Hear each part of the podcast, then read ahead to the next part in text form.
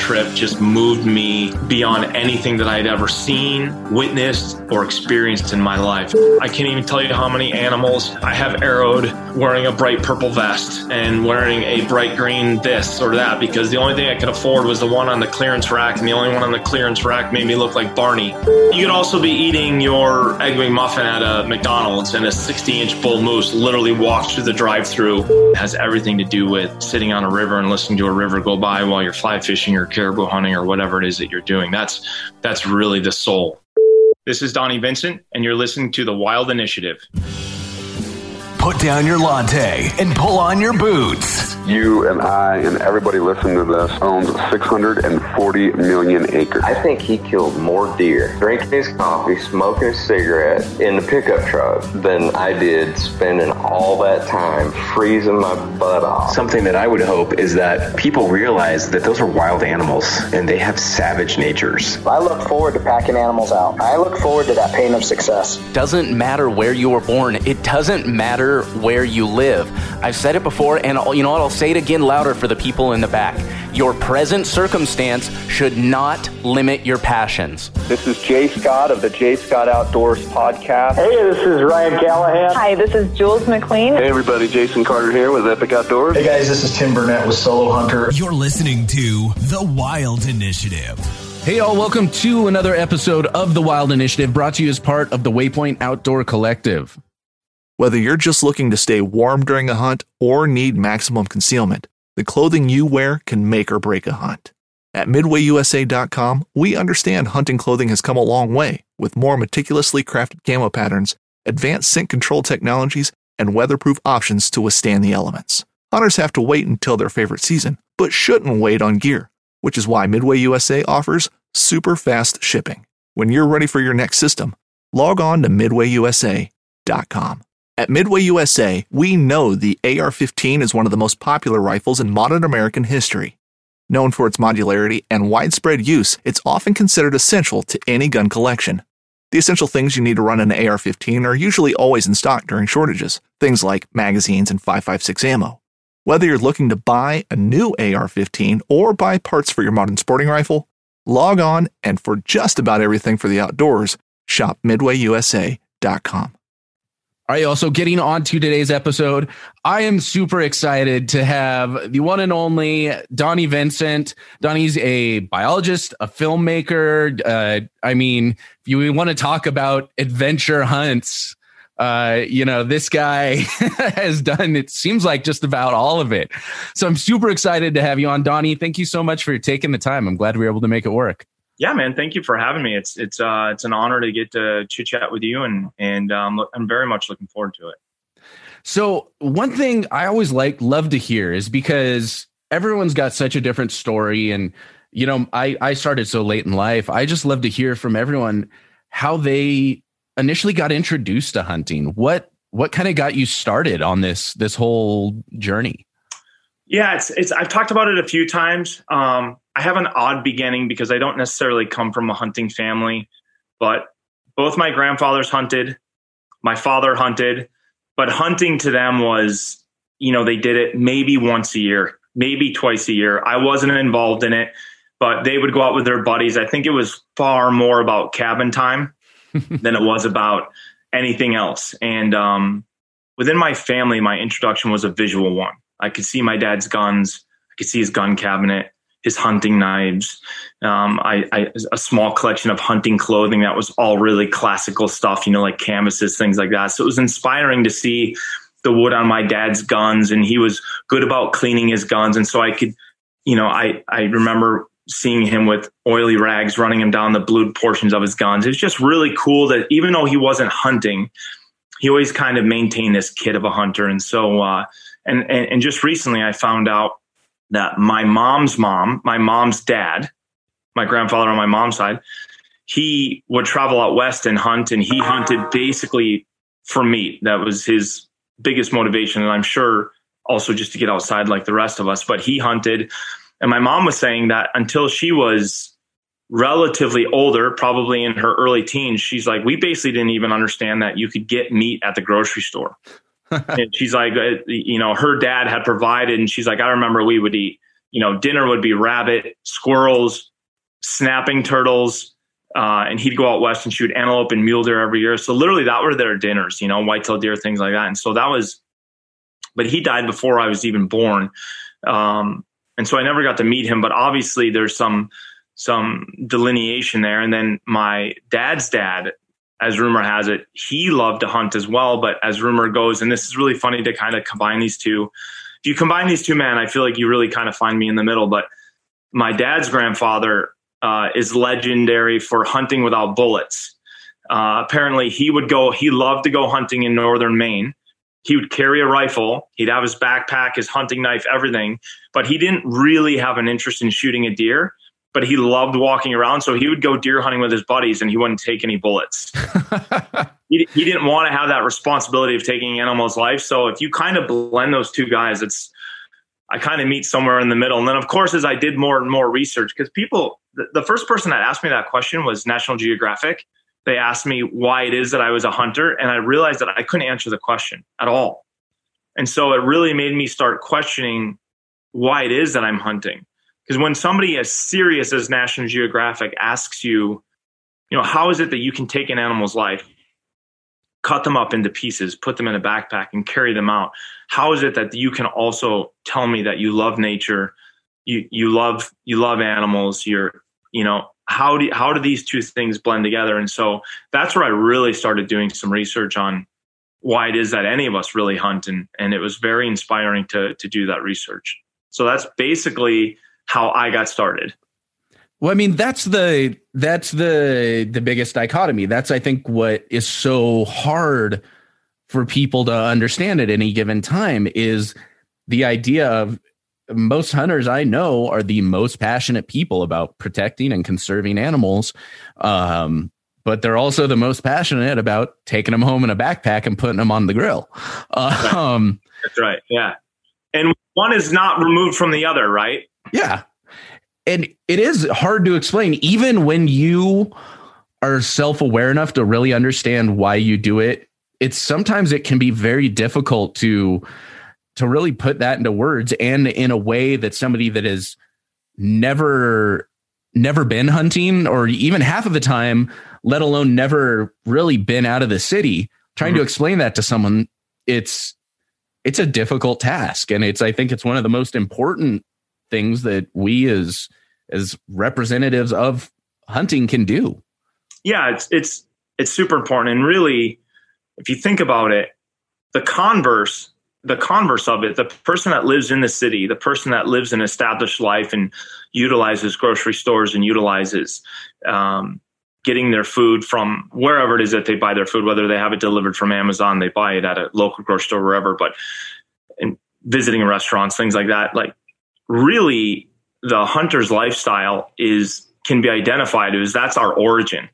And so really the question should be, how is it that you are able to go to the city and shop from stores and go to restaurants and not feel any existing or concurrent need to be more involved in getting your food or more involved in the outdoors. And so I really, it's funny, we're always asked, and, and I don't like to draw a line in the sand. I don't like to build walls between because I think, you know, good conversations will get us everywhere. But really that's the more difficult thing if you really look at our origin as people and humans that's that's more difficult understanding is how are you are able to move to the city and really it boils down to comfort and it boils down to being provided for so that these people can focus their energies on other things right they don't want to concern themselves uh, with, with getting food or growing food or they, they'd rather concern themselves with, uh, with, engagements with people or a particular job or, or whatever it is that they're doing. And really, um, I think they're short siding themselves, if I'm being completely honest. I think you take anyone from the city, I don't care if they are um, a PETA activist, I don't care if they're a vegetarian, a vegan, or just a city kid that's never seen the country. You take any of those people, you take them out in the wilderness, for a multitude of days, immerse them. They don't have to kill anything, but just immerse them in the experience. And it's going to be life changing for them. It really is. We should feel alien. We should not feel at home in the city because it's like you said, it's not our origin.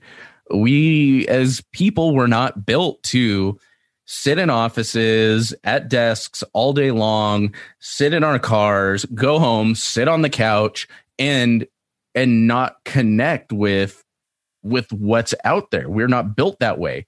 And yeah. I mean, we should feel that should feel alien to us. And I don't think, you know, until you've actually experienced our natural state and home, you won't won't understand that. Yeah, that, that's that's exactly correct. And if you think about, you know, it's not only were we not really designed to live in cities, the planet was really not designed to, to have eight billion of us on it. And so, you know, the the planet, we, because of our medical care, because of our cities, because of our infrastructure, because of massive amounts of land being converted into row crop, because you know of, of beef industry and pork industry and all these different things, we're able to grow more people than really the planet can sustain. And so we, you know, imagine North America when it was Native American tribes and spanning from coast to coast and border to border, and even obviously, you know, they didn't really understand or, or even care that there was the North American continent, right? They they went into Canada and there was no border, and they went into Mexico and there was no border. It was just a change in in environments, you know, and they had to adapt as a people. But imagine when they had the herds and the lakes and the rivers, and obviously we came as European settlers and and affected the the harmony of everything, and you know, and the world perpetuates in such manners. But if we all would have remained on our continents, which I'm not saying that exploration isn't amazing because it is, but I, you just wonder really what would the earth look like now what would the planet look like if everyone kind of stayed in their zones and their populations were mitigated by the food and the weather that was available to them you know we would have we would have either come and gone or we'd still be flourishing in our tribes until the next major catastrophic um, extinction were to happen. Uh, and uh, it's just it's just fascinating to think about. But we have perpetuated ourselves. I mean, you and I are recording a podcast on a computer. You're in Montana right now. I'm in Wisconsin. This is this is absurd as it gets if you want to break it down and think about it. It's it's wild, and you know, and again, just like you're you're not saying that okay, it's bad that that European settlers came over here, whatever. You're not making necessary judgments on this. No. It's more of just an exercise to think like, okay, yeah, you know, if we got the industrial revolution happening only over in this area and this is mm, areas maybe staying in more of a hunter gatherer state or would would they have built up technology further over here what what would have happened it's it's such a such a wild thing to start like letting your mind wander around and yeah. and kind of see see where you end up. Yeah, that's all it is. It's being an observer. It's asking yourself questions. It's being mindful of where you are and where you're going. And so, selfishly, like I, I think it's very selfish. I, anything that I do, I, I do consider the environment. I'm, I do consider the habitat. I do consider like everything that I do. I want to make the areas that I'm visiting or exploring or living in better. Um, of course, I'm also somehow making them worse, right? When I turn the key on my pickup truck, it starts, the engine combusts, and fumes come out the back. So we all have a footprint. Like I don't, I don't care how it is that you live your life. I don't even care if you think you're off grid. Like you have a footprint. You're using batteries. You're using technology. You're using wires that had to come from somewhere. They have a carbon emission. They have a carbon footprint. Like there's no way to separate yourself from it. But like, I just like the mindfulness of of my selfish ride. Like I want to spend my life outside. I want to watch the sunrise and fall. I want to see the weather. I want to see the animals. And, you know, I wish I lived decades ago, right? Many decades ago. Like it'd be really interesting to, to live uh, a time when there's a lot more freedoms in the States and a lot more freedoms in the world. And, and, um, I definitely don't feel like this is an optimal time for me to be living, but maybe this is a very good time for me to be you know doing my work and sharing it with certain people and maybe these are messages that people need to hear and experience and and um, it really is a, a, rich lifestyle that i that i have myself into but it has nothing to do with this. It has nothing to do with filming. It has nothing to do with dollars that come into a bank account. It has everything to do with sitting on a river and listening to a river go by while you're fly fishing or caribou hunting or whatever it is that you're doing. That's that's really the soul.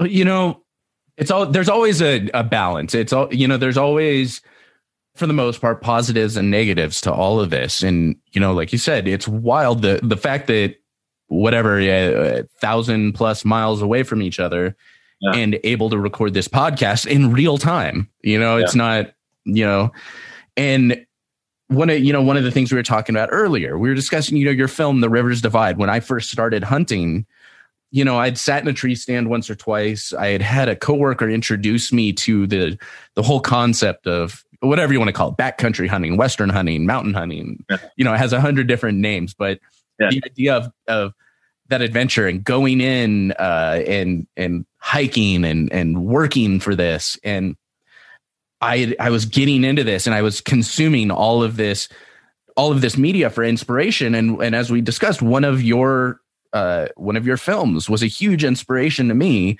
The Rivers Divide was the first hunting film I ever watched, and it was somebody had shared it, and I'm like, oh, this is cool. You know, I can just order it right here on I think Vimeo or whatever, and you know, sat down and put it up while I was working, and I I ended up not getting any work done the entirety of the time I was watching the film because I got so into it. Um, and yeah, we have this technology, and if you think about it, like if we didn't have the, you didn't have this option to share that that video, even if it was 15 years ago, something like that. Yeah. That when video on demand wasn't a thing, like I would have had to order a DVD and yeah. wait for it to show up or order a VHS tape and and I may not have ever done that. And I may not have gotten that level of inspiration. And so, you know, it's there's always those pluses and minuses. And I think it's important for us to find the benefits of it, make use of those, and then do our best to discard or ignore those negatives. But yeah, it's all information. It's your experiences, right? I, I every single time I go to Alaska or even in my own backyard, every single time I'm taking a walk or see a coyote or or just all I, I'm just taking in the experiences. I, I snowshoed probably three miles or four or five miles last night um, down a frozen river just to walk my dogs and to get some exercise myself. And and um, you know, I ended up finding three dead deer and seeing a bunch of bald eagles. And I watched the sunset and I watched the stars come out while I was hiking. And and I could hear some great horned owls hooting and and um, it was amazing. It, it, was it was amazing. And I, I walked past some red osier dogwood was growing along these little bushes. These little red bushes were growing along the river, and and um, I didn't see what species it was, but it was a bunch of little sparrows in there. Were all just little puffballs, and they're warming themselves as the sun was setting. And then I walked by, and they all flew. But I think that was going to be the roost for the night. And so I was starting to think, you know, I started thinking like, do they roost there every night? Is this? And then I started thinking like, you know, these little bushes like i have them on um, some of the properties that i hunt so i was just wondering like are you know are, are the songbirds are my songbirds my songbirds roosting on so this one my mind's doing i was literally walking in my backyard last night for exercise with my dogs and these are all the experiences that i had and i was watching the ice how it was pushing up on shore and looking at how amazingly thick it is and there's some there's probably 20 different guys ice fishing and i was curious what they were seeing and then i started thinking back to childhood memories that I had when I would visit my uncle in, in Minnesota and he would have walleyes and perch flopping around in the sink and I'd see him cleaning that he'd caught ice fishing and that's how my mind works, man. I was in my own backyard and it, it doesn't matter. It's just when I'm seeing the wildlife and feeling the weather and just moving my body, like it's, I feel like a billionaire. I feel like the richest man alive when I'm doing things like that. So I think it's so important because even, you know, I just moved here to Montana, like like we were discussing, and um, I still catch myself getting overwhelmed in work and and just disappearing into my computer or yeah. conference calls or doesn't whatever. matter where you live. Oh yeah. And I, I, you kind of think like, oh, I'm here in Montana. It's so accessible. Of course, I'm going to be spending more time out.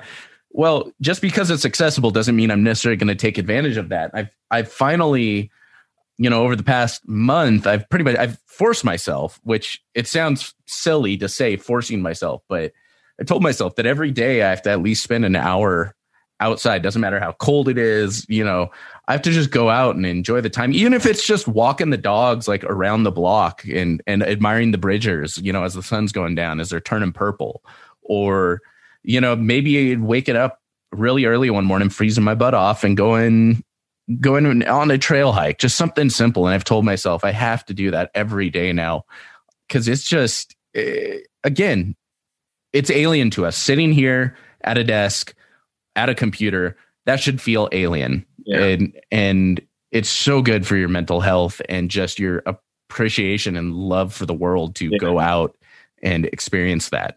and we we talk ourselves into these fevers, right? I was just talking to a girlfriend of mine um, the other day, and she was telling me she's uh she works she's very high up in a in a corporate structure. She said they had a, a video conference call the other day, and they started out the video conference call uh, with one of their major clients, one of their vendors. They started out this video conference call talking about they had everyone in the room. They said who this year has not used all of their PTO, their paid time off. And almost everyone in the room raised their hand. And they said, How many of you haven't used more than a week of your PTO? And, you know, several people. And how many of you haven't used two weeks? And a few people. And how many haven't used three weeks? And a few people. And, and they were literally showboating this to the client to say, like, look at how hard our employees work. And and I was telling her this is disgusting. Like this is this is the world we live in now is we have to sell ourselves both to ourselves that's really who we're selling ourselves to because we're laying there at night in our beds and we are we know our dirty little secrets. We know our our miss our miscomings. We we know where we fall short. And so that stuff just eats you alive unless you're not self-aware. And so I just think that the more we're trying to be someone else for someone else, or the more we're trying to be someone else than really who we are, what we truly want to do in life, well, then it's this it's this pitfall, right? And so you catch yourself. It's not that you're forcing yourself to go outside; it's that you're forcing yourself to pay attention. Because if you're paying attention, you'll go outside. If you're not paying attention, you'll sit there at your computer the entire day thinking that you're earning something, right? And and we're all guilty of it of being super efficient with our time and and and I just um I've just learned so much. I wish I knew what I know now and everyone of course hindsight and wisdom and I just wish when I was 15 or 16 or 17 I wish I wish I knew this because I I'm not going to say I've wasted a lot of time but man alive I would have done way more than I've done now and I'm not going to stop stepping on the gas now not ever Absolutely. Knives, machetes, saws, and shears, multi tools, shovels, swords, axes, spears, hatchets, and tomahawks. If it cuts, snips, slices, or chops, Midway USA has it.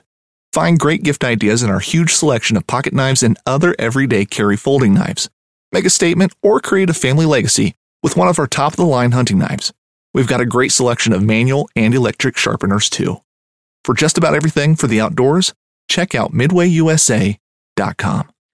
So, you know, we talked a lot about you were introduced, you were kind of introduced more, I guess, visually or, or kind of in a secondhand manner to hunting. You know, you didn't ha- necessarily have your dad taking you out into the woods. It was more observing him and his buddies having their time. Yeah, and maybe even more so, his and I've talked about this before, but he, my dad had a kick-ass collection of books, really amazing books, and old books, hunting books, wildlife books, and I poured into those things. And so, even though those gentlemen in those books weren't my dad, they kind of became my dad. Like they became my inspiration to go to Mexico, go to Canada, go to the Arctic Circle, go to Alaska, go to Nevada, Montana, you know, and and uh, our hardwoods in Connecticut or New Hampshire or Maine, you know, the big woods in Maine, and and um, so I was very inspired by these books as well. They were they were your uh, vicarious mentors, if you will. Yeah, um, and it's it's it's it's interesting because you know somebody I feel like so many people would look at you and be like, "Oh man, he has to have been born and raised in the woods and and hunting his whole life." And it's so cool to see, like from the perspective of someone like me, it's so cool to see that that's really so much of of what drew you into it was was through books and this and that because it gives I don't want to say it gives someone like me hope, but it's like you know, it makes you feel like okay, I can I can do this too. I can yeah. I can go on these big adventures. And I know there's so many people that listen to this podcast that are kind of in a similar spot where they weren't necessarily mentored into it and they're they're finding their way through videos and books and films like uh, you know this uh, the films you put out, and it's just it's it's cool to see. But but so you you went through all of this. What then kind of got you into this? I guess this adventure style of hunting. Like, what got you into into all of this? Where'd you go from reading these books to then suddenly being out in you know uh, Adak or, you know chasing chasing brown bears or yeah. Hiking out with with mountain lions on your back which is yeah. I mean come on let's face it that's probably one of the coolest pictures you've ever posted up I gotta say. Yeah it's pretty, it's pretty cool and I, and I, owe it all to uh, Sam Soholt. Do you know Sam? Oh yeah. I've, he's been on he's been on the podcast and I feel like I've I've heard that phrase quite a bit where it's like oh yeah that's uh, I, I, owe that picture to Sam Soholt. yeah, and, and, and, well, he he didn't take it, uh, but he was uh, William Altman took it. Uh, one of our guys at Sigmanta, but Sam, after we killed that lion, we were standing over the lion, and it was in deep powder snow, so you could barely see the lion. It looked, I mean, it looked no bigger than a house cat when it was laying there, you know, and you know, I'd been hiking. I think we hiked like 25 or 26 kilometers that day to kill that lion. So I was just sitting there looking at him, and I kind of, you know, I kind of looked at Sam was there, and my good friend Ben Storak, and and Colin Nicolite was there, William Altman was there. These are guys that work with me at Sigmanta, and then Houndsman Robin was there, and a friend of ours was there as well, named Dawson, and uh, I just thought, what now? What what do I do with this line now? And Sam was just sitting next to me because Sam filmed it. Sam worked with our crew and filmed it. And Sam just said, You know, the old timers, they carried them out. And I just looked at him and I said, Did they? And he goes, Yeah. He goes, The old timers carried them out. That's how they did it. And I was like, Oh, we're going to carry it out then. That's what we're going to do. And so um, it was just really cool. But, you know, I don't really know. It all started for me. I think I started bow hunting when I was like 19 or 20, something like that. And it, it really stemmed from those books, right? I was very inspired by those books to actually go and see some of these places. But I was really inspired. Um, I started duck hunting with some buddies, and I was really inspired to start breaking trips down with a couple of buddies. And so we would travel to, when I was in high school, we would drive up to northern Minnesota. There's a lake there called Thief Lake and a little town called Thief River Falls, right on the Canadian border and um, a lot of a lot of ducks stop off there bluebills mallards but a lot of other species a lot of geese stop off there some snow geese and we started taking these pilgrimages there right? We take a tent we take all of our camping gear we drive it take us like six or seven hours or something like that to drive there. We'd set up camp on the edge of this lake and then we'd we'd have to take our boat in through the cattails and we'd have to figure out our route to get into the main body of the lake and hunt. And so it kind of had all the elements of a backcountry hunt, had all the elements of a big adventure hunt, but we were just duck hunting. And so we had to manage the boat and the engine and the decoys and waders and our food and sleeping quarters because it was, you know, it was late October, early November. It was cold where we were there. And um, so it just had all these elements. And then in 1994, I think, four or five, I went to Alaska for the first time and um, I met this guy, and he said, "Hey, I'm going to be going on this trip to Alaska. I'm just going self guided. I'm going to hunt black bears and, and Sitka black-tailed deer. Do you want to go along?" And I was uh, absolutely. And that that trip just moved me beyond anything that I'd ever seen, witnessed, or experienced in my life. And just flying into Alaska and seeing the mountains, and we rented a car and we drove up to Denali and seeing you know, looking up on the mountains and seeing Dall sheep and and uh, just all the wildlife that we would see, you know, and, and we hunted, we stayed on a boat in the ocean for 10 days, I think it was. And we hunted for 10 days in the Prince William Sound. And it was, it was the most inspiring activity of my life. It, it, it moved me beyond, beyond words. And, and I just knew that this is what I was going to do the rest of my life. And since that trip in 94, I think it was, um, I think there's maybe one or two years that I haven't made it back to Alaska since that year. So I'm I'm basically going once or twice a year to Alaska since. That's incredible. I think Alaska is one of those places again where it's it's kind of like the the dream. You know, so many people look at it and it's it's like the ultimate thing to do whether that's I mean whether that's like way up there like uh you know hunting hunting brown bear and and that that super wild crazy adventure hunt or or something that's a little bit simpler, you know, a little bit more accessible, like maybe caribou or black bear yep. or or Sitka blacktail. Caribou's, caribou's amazing. Black bear's amazing. It's all so amazing.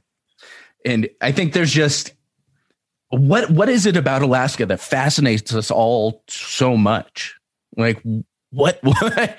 I mean, I guess the the inaccessibility of it, maybe like it's it's hard to get there, or it, it, it's the expanse. It's the wildlife. You know, when you're there, it, it's almost as though you're hunting in a zoo, right? You're seeing animals that you've never seen before, unless you grow up there or northern Canada. But you know, when you see caribou for the first time, you're like you you think you're in a Walt Disney movie. Um, first time I hunted caribou, I went out of a village called Kotzebue. Flew up there. I flew in with a, a plane on floats, a beaver, landed on floats, and and um, and just getting out and seeing this massive expanse. You know, I, I don't think I ever thought that I was even going to see caribou. Right? I was just like, yes, I'm on a caribou hunt. Yes, I'm in the Arctic. Yes, I'm on the tundra. But I've just, I don't know that I ever anticipated actually seeing animals. and then I, you know, I go out the first day. I take my backpack. I've went through my gear list. My gear list is heavy. It's odd.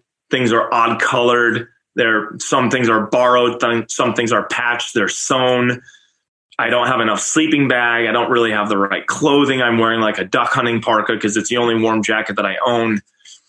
And I go out on this hill, hike around this lake. I'm trying to pay attention because there's no trees, there's no discernible features at all. And so I'm trying to pay attention as I leave camp because I didn't have a GPS. I, you know, I had a compass and and so, you know, it's baby steps. And I go out on this hill and I'm sitting on this hill and I have my binoculars and I glass and all of a sudden I see some white specks. And here comes a herd of caribou, you know, and it's just it's it's the danger, right? Bears coming into your camp at night, the perceived danger that people have about wolves. You know, I've been around packs of wolves many, many times in my life and you know, and, and people love that kind of spine tingling feeling that you know the wolves are going to get you. It's the same thing with black bears, right? Things. Jack O'Connor, I don't remember the exact quote, but Jack O'Connor said the the forests and the mountains are way more interesting with black bears and grizzly bears in them than without. Even though black bears aren't much of a monster, they're way more interesting with the bears there than without. You know, the, having a monster in the forest, having an unknown monster in the forest makes camping and living and hunting that much more exciting. And so I think it's all of that. It's the danger. It's the inaccessibility. You have to get, you have to take a, a, a, big plane up to Anchorage and you have to get on a little plane to fly into the bush. And then, you know, you have to talk to some guy that, you know, basically looks like me, you know, and he's, he's angry and he's pissed off and he's weighing your gear and he's talking, talking crap about you. And he doesn't like you, even though you're his client. And, and um, he just wants to drop you off as fast as possible so he can get back to town. And, and it's just all of these things, you know, blended to one. And then you finally start seeing animals you start understanding the animals, you start watching them move, and you start this chess game of stalking and finding an animal that you want to take and shooting your rifle and watching that animal go down and then going walking up to it and the heaviness and the responsibility of now I have to skin this thing. How do I do that? How do I quarter it up? How do I manage the meat so it doesn't rot? Um, how do I get every ounce of meat off this carcass so that a I've fleshed out my responsibilities as a hunter, but also I don't get in trouble with fish and game. And um, and then it's getting back to the village, and and it's just, I mean, it makes you feel alive. It's it's it's it's the reason. It's what life is for me. It's what life is, and and doing it, it it's so inspiring. Uh, literally, I'll never stop. Would you say that? I mean, would it be reasonable to say that Alaska is really one of the the last like truly wild places left in North America? Like, I mean, it's definitely one of them, right? They call it the last frontier. Um, you talk to people in Alaska, and they it's funny. People in Alaska call Anchorage part of the lower 48. so even if you live in Anchorage, you don't get the creed of being an Alaskan, right? They're like, oh, you're a lower 48, or you can you can go to a Subway or a Perkins whenever you want. You know, they're there in the city, you know, and and you walk around Anchorage, and people you know, like there's drug abuse, a lot of it, and there's prostitution, and there's, you know, police are everywhere, and it's riddled with crime and just certain portions, but it's like any major metropolitan area. But you could also be eating your egg McMuffin at a McDonald's and a 60 inch bull moose literally walks through the drive through and walks right on by.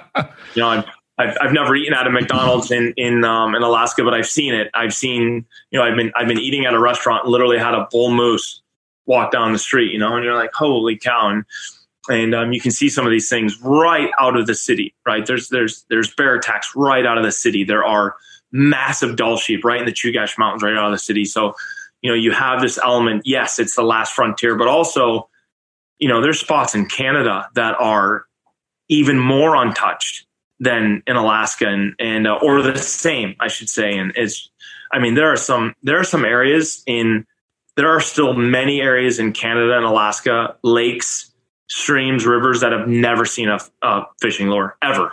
Not ever. Or not in you know decades if not multiple decades. And it's it's it's incredible.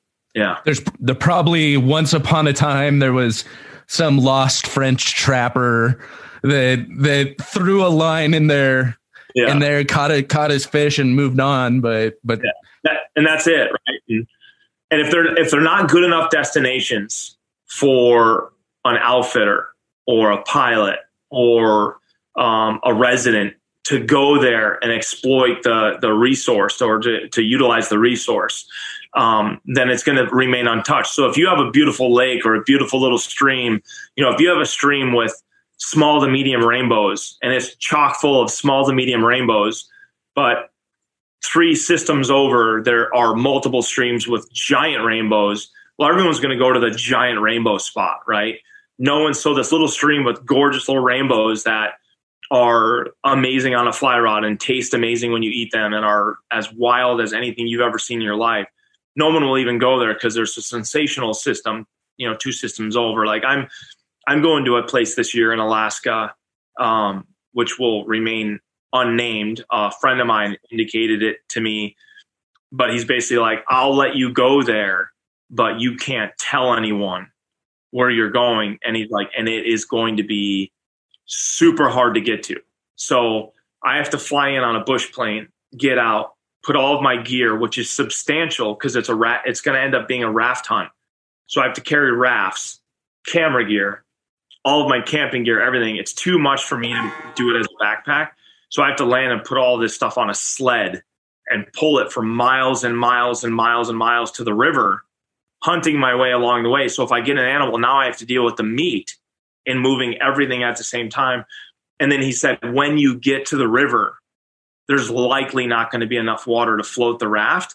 So he's like, you're probably going to have to hike down the river five or eight miles before there's even going to be enough water to float the raft, and then you're going to have to float uh, hundred miles out. You know, and so I might run into really good hunting. I might run into absolutely nothing. That's the other caveat that comes with Alaska is there's a mass expanse, so there's not a lot of animals.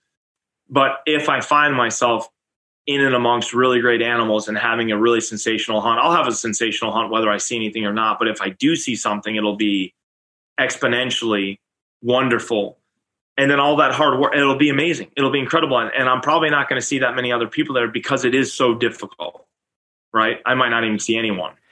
That's one of those amazing things where when you put in effort like that yeah of course you want to see animals. You know again it's there's so many so many reasons to it but eventually when we're out hunting the goal is to harvest an animal. But it's so hard you know it's if you can't find satisfaction in an adventure like that and and going into the unknown and not knowing you know how it's gonna how it's gonna end up. I mean and especially with somebody i mean there's so much satisfaction in, in putting in that work and and finding that terrain but uh it's i'm i'm excited to see what comes of that. Yeah, people don't realize the journey.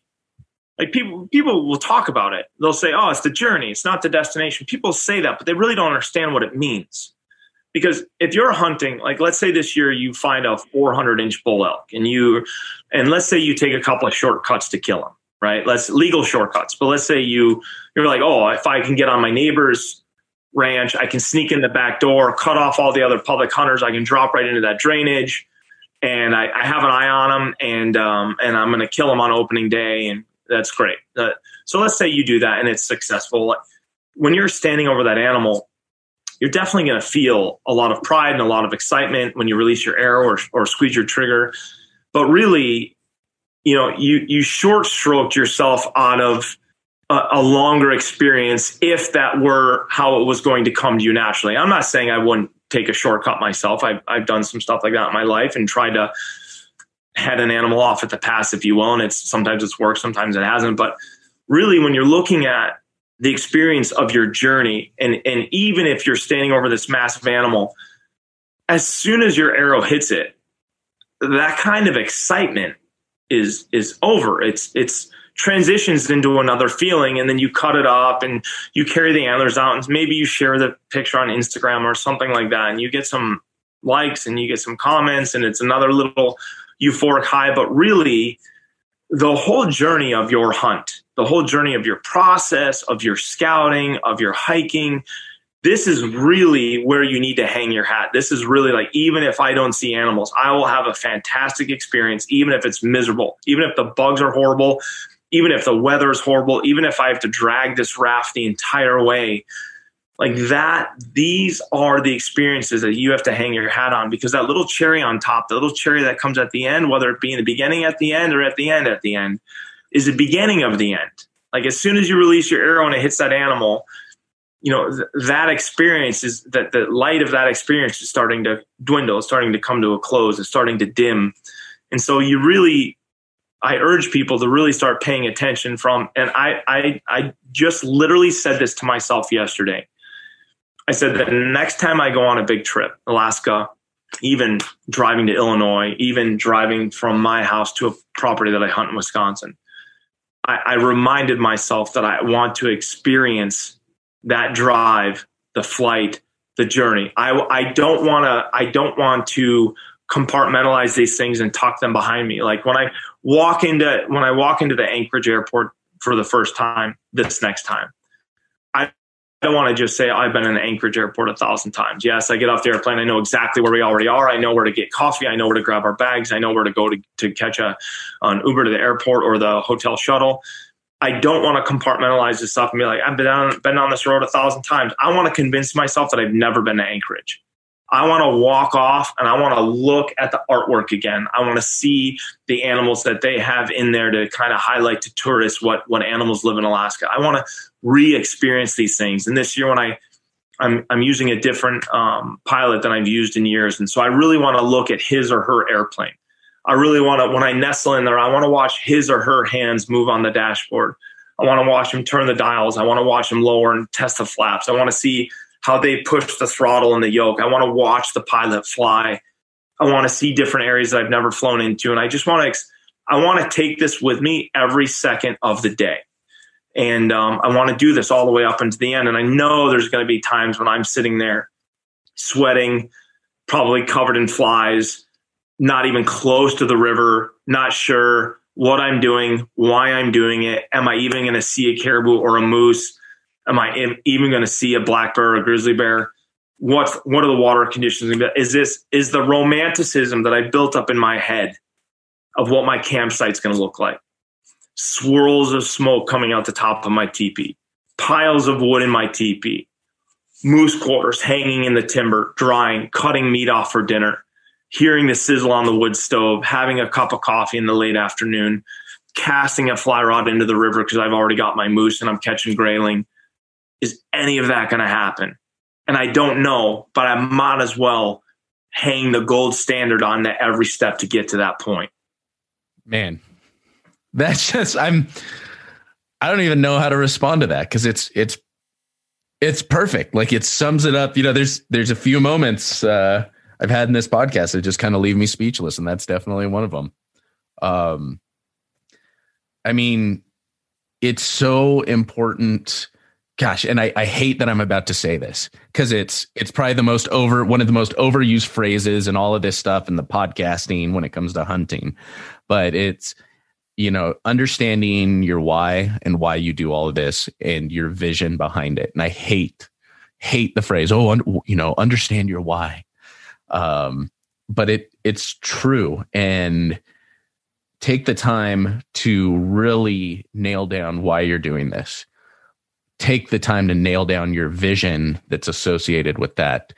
And it will fuel you throughout all of the most aggravating you know i'd say worst worst moments of the hunt which you look back and always seem to turn out to be the best moments of the hunt. Yeah. Um, yeah. it's the most it you know it's the oldest uh, i've come to realize that's like the oldest oldest thing in the book is like those worst moments. In the moment the worst moments are awful at the end of the hunt they are the best moments of the hunt. Yeah they're the most memorable right? And they're the most impactful. And sometimes you have the cherry on top. I did a hunt this last year in alaska and it was it was not good but i think about the highlights.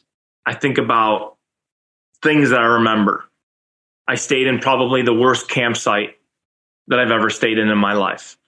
Had the teepee set up on the side of the river, trapped in between a section of tundra and the river itself. And our campsite every single day was four inches of standing water. And we would cut pine boughs, and we, and we don't have a floor in our teepee, so we'd cut pine boughs to walk on, to cook on, to sleep on and we we we travel with these little low low leg cots, which are um, from a company called Helio, I think. I think that's how you say it, but it's they're they're amazing. Um, and luckily we had them because it's the only thing that kept our down sleeping bags even remotely dry.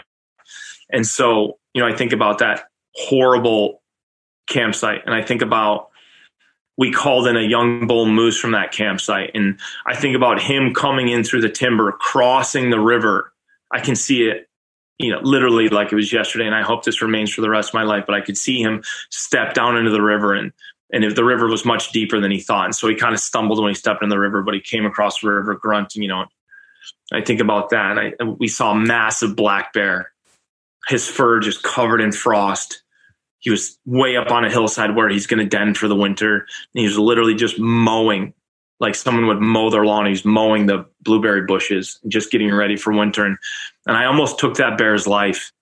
And I, there's a great part of me that wishes I had.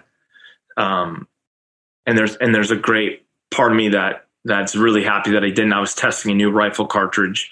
Um, like you and I were discussing before, a new one from True Velocity. And, and um, they have this proprietary 6.8 really cool cartridge and if I would have killed that bear with that cartridge, it would have been the first animal ever killed with this cartridge. So I had this opportunity of being first. But that that weird little accolade, even though it weighed in my mind, like I was not going to take an animal's life to check that off the list. And so I just watched him move and he was massive. We thought he was a grizzly bear. That's how big he was. And just watching him feed and seeing his whole back was covered in frost and clouds are moving in and out and it would snow and it would melt off and it would snow. Like his winter was coming. He had made it all season. He clearly was an old bear. So I just talked myself out of it, you know, and I was just like, you know what, he's made it this far. And, and, um, sometimes I fall into this remorse of being a hunter and, you know, I should have taken that bear's life. I would have really enjoyed hunting him, potentially killing him, skinning him out, um, I'd love to be showing you his hide right now, his skull. I would have loved eating his meat. You know, I, I know his meat would have been fantastic with where he was living and how he was living his life. And, but then also just walking away that afternoon and, you know, I had goosebumps feeling like, you know, like he's not going to get killed by another hunter. There isn't, isn't even another hunter anywhere near here. So, like the fact that I walked away means he's good to go. And so I think about that bear on that hunt. I think about that terrible campsite, the moose crossing the river, sharing a dinner at at uh, a few campsites later with grayling. Uh, the northern lights were some of the best I've ever seen. A couple of the nights, and so I didn't shoot a moose. Didn't even. I think I probably saw two legal bulls. Not either one of them that I wanted to shoot. I didn't shoot the bear, so I came away with, as you would say, nothing.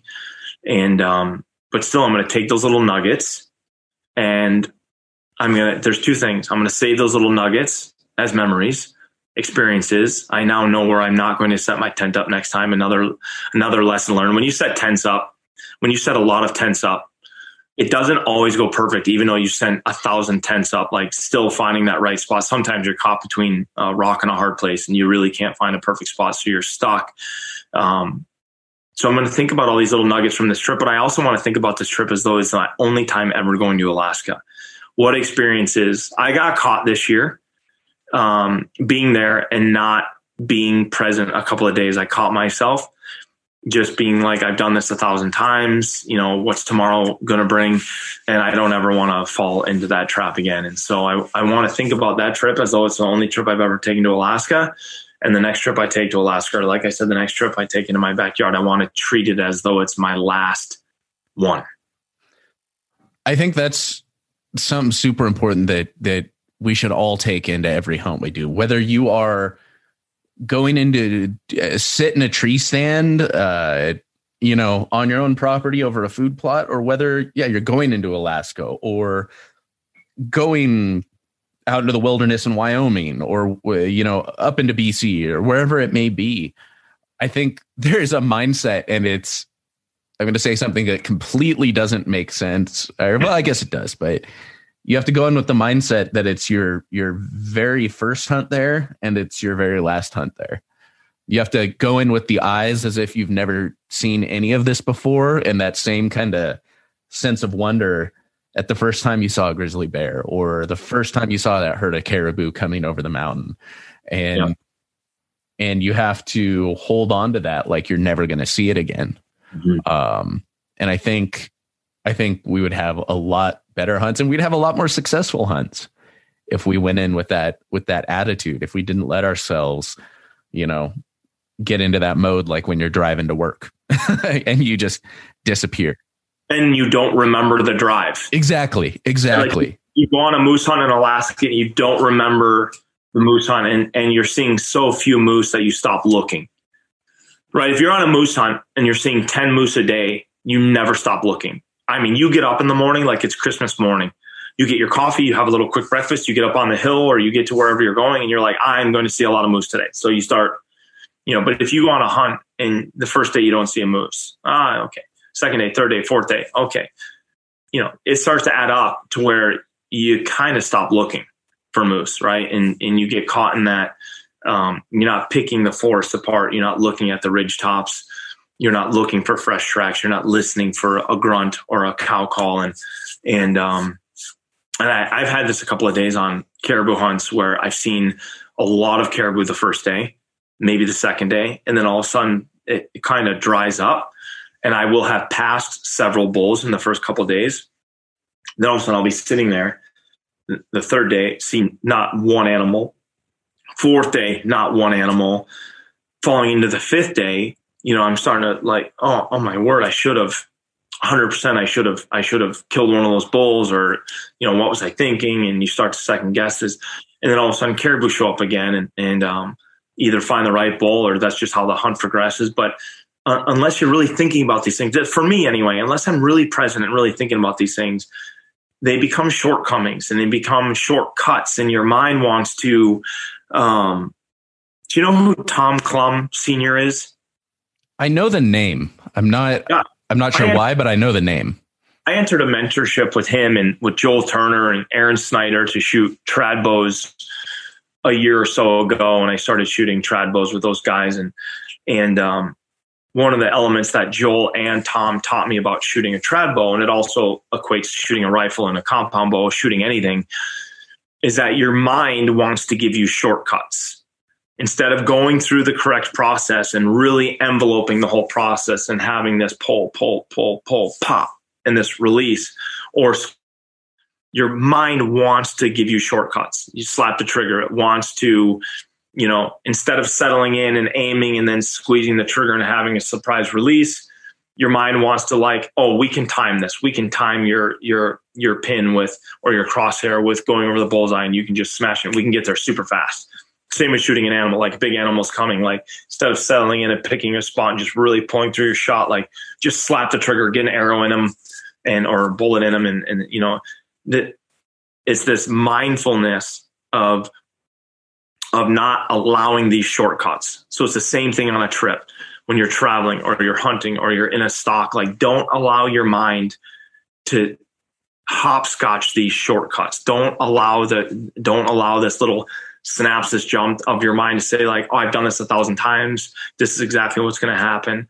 And so that's what I'm trying to stop myself from. And that's what I've been trying to do more and more and more every year. And and that's why that's also why some of the things we do like i like difficult hunts i like having to put a lot of energy in because it's way easier to be present way more easy to be present right and and uh, or way easier and and um so it's just it's just something that i really enjoy and it's just the same thing like if i shoot a doe or um shoot a buck or whatever it is a rabbit like i make skinning it out a process for me you know and and caping it out and skinning it out and looking at the bones and cutting the meat off and really the whole process. And um, I'm putting in a butcher shop at at our cabin here at Sick Manta this next year, and I just am really looking forward to. Um, sometimes I have a local butcher that breaks my animals down if I'm going on another trip or I'm stuck and and don't have a lot of time or whatever. But I really like breaking them down myself, and um, I don't know. I'm just the whole process is is something that I want to uh, dive into that much more all the time. Fishing like a local isn't just about catching fish. It's about connecting with the environment and the people who call it home. It's about hearing the stories and traditions that have been passed down for generations and sharing unforgettable moments with the people you meet along the way. Fishing like a local is having an experience that stays with you forever. And with FishingBooker, you can experience it too, no matter where you are. Discover your next adventure on FishingBooker.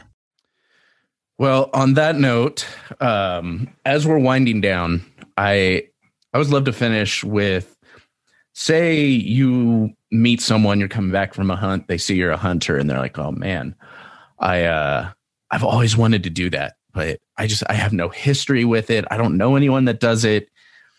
I I don't know. You know, I don't know. There's so much to learn. It's it's pretty intimidating. You know, you run into someone like that. What how would you inspire them? What kind of advice would you give that person to to get them out into the wild? Mm-hmm. I would. There's two things that I would do. I think, um, and I haven't given this much thought, although I get asked this a fair amount.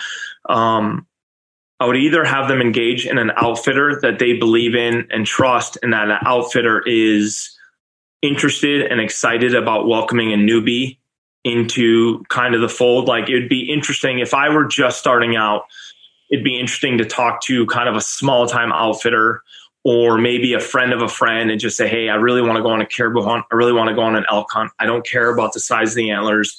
Um, but I'd love to go with somebody that loves to teach and I would love to work with them about my gear list, you know, how to go in and basically break all the elements down. And that's, that's one aspect. The other aspect is to find a mentor, right? To, to try to befriend someone who is, you know, and if you meet people in any uh, distinction, they want a lot of people really want to help people that are just coming into the fold with something. Like if you if you just pick up mountain biking and you're at the mountain bike shop and you're like, man, I really want to learn how to work on mountain bikes. Like I really think I'm going to love mountain biking and I really want to learn how to work on my bikes. Well, that guy maybe he, you know, he might say, I have a shop in my house too. Like I have a shop in the back of my house and I'm working on my bikes all the time. Like, hey, I have to change some wheels this weekend.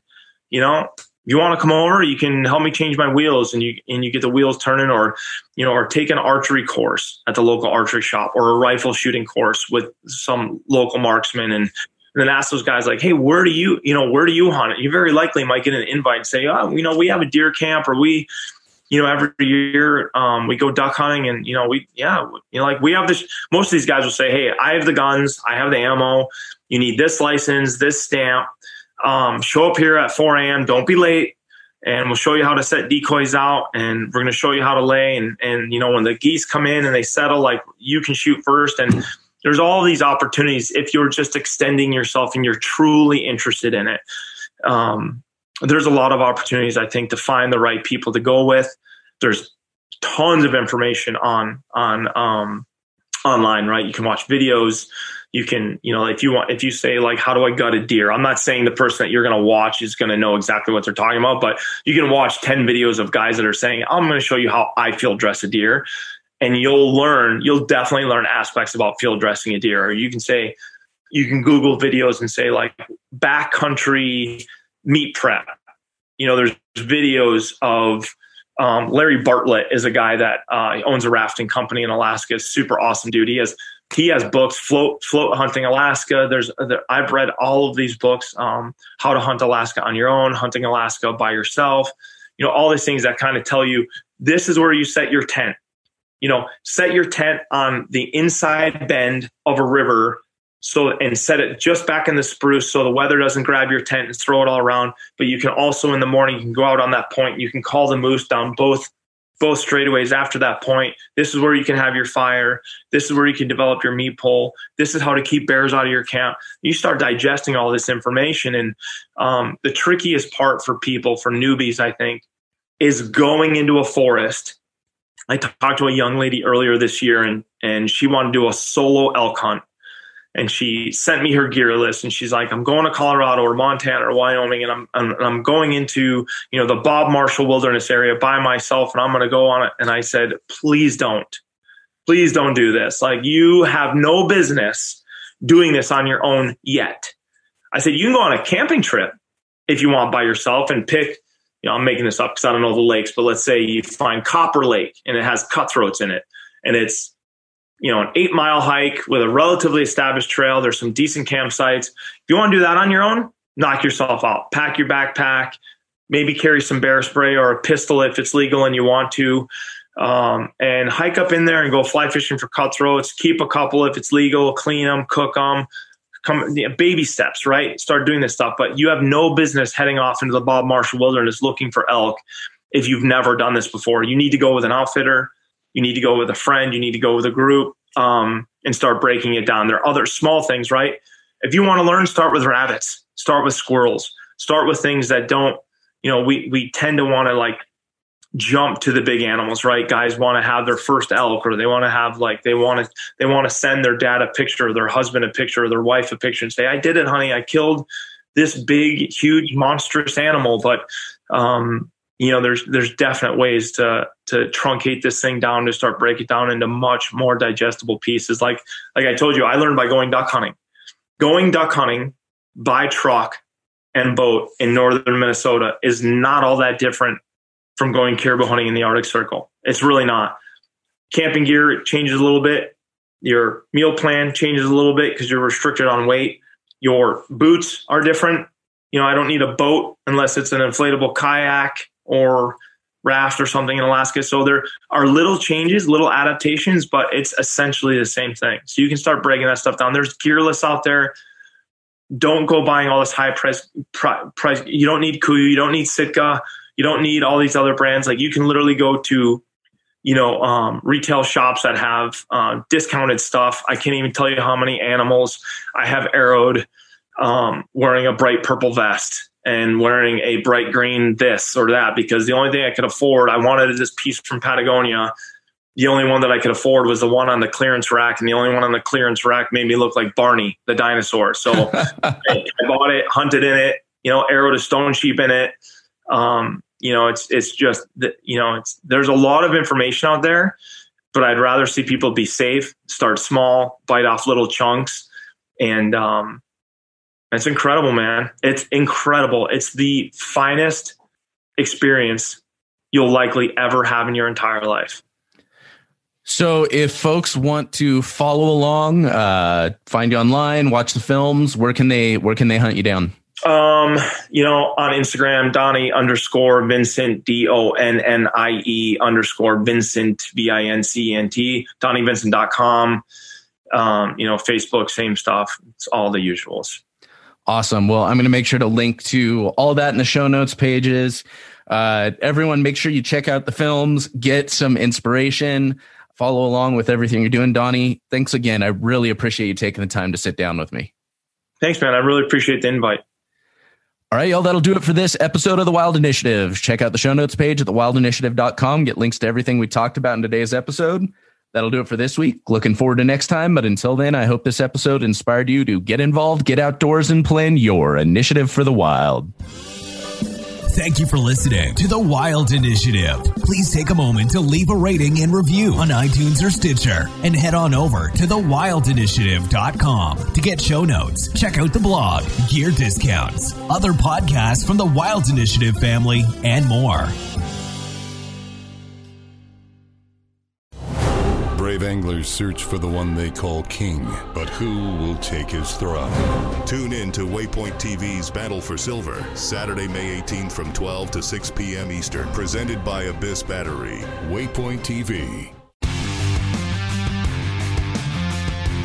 On Mondays, head offshore with Captain Scott Walker and Steve Roger for breathtaking deep sea adventures. Coming to me, coming to me, coming to me. Double. He's jumping, he's jumping, he's jumping. Oh! Oh! Look at that belly. Don't miss Mondays with Into the Blue, brought to you by Academy Sports and Outdoors from 7 to 10 p.m. Eastern Tell a few fish stories along the way. on Waypoint TV, the destination for outdoor entertainment.